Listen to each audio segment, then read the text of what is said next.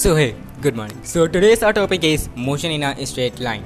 So this is a third chapter of physics class 11. So अगर आपने अभी तक हमारे चैनल को एडिकेटिज को सब्सक्राइब नहीं किया है तो सब्सक्राइब कर लीजिए और अगर आपने यहाँ पे एंकर पे या प्लेटफॉर्म पे सोशल मीडिया प्लेटफॉर्म पे फॉलो नहीं किया है तो ज़रूरी से कर लीजिए क्योंकि आपके आपको ऐसे ही मोर इंटरेस्टिंग स्निपेट्स आपको मिल रहे होंगे तो चलिए आज का हमारा चैप्टर है motion in a straight line now what is acceleration? First we'll uh, learn about the acceleration. देखो acceleration is the rate of change of velocity. It is taken out of by the formula a is equals to v upon t. V is velocity and t is time taken. Now there are two uh, types of acceleration. First is in instantaneous acceleration. This is uh, the formula of this is delta v by delta t dv by dt. And if we want to take out the average acceleration then it is delta v by delta means total change in velocity upon total time taken and uh, instantaneous acceleration is equals to the dv by dt differentiation of v by differentiation of t. Now what is the types of the motion in a straight plane?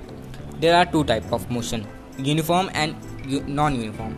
Uniform motion means equal distance are traversed in equal amount of time and non-uniform when the magnitude or direction of a velocity changes with respect to the time now what is distance?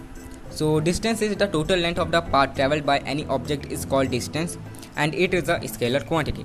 Now what is displacement? It is the shortest distance traveled by an object is called displacement and it is a vector quantity. Now let's learn about the speed. Speed it is the distance traveled by the time taken and hence it is a scalar quantity. And what is average speed?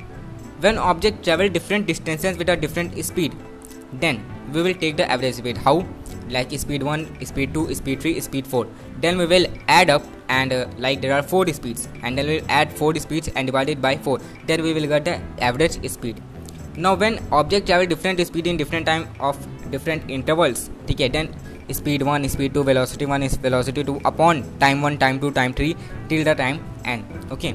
Now what is velocity? Rate of change of position of an object with respect to time in given direction is known as velocity means rate of position of an object with respect to time time in given direction and hence it is a vector quantity. Now there are three types of velocity relative velocity average velocity and instantaneous velocity.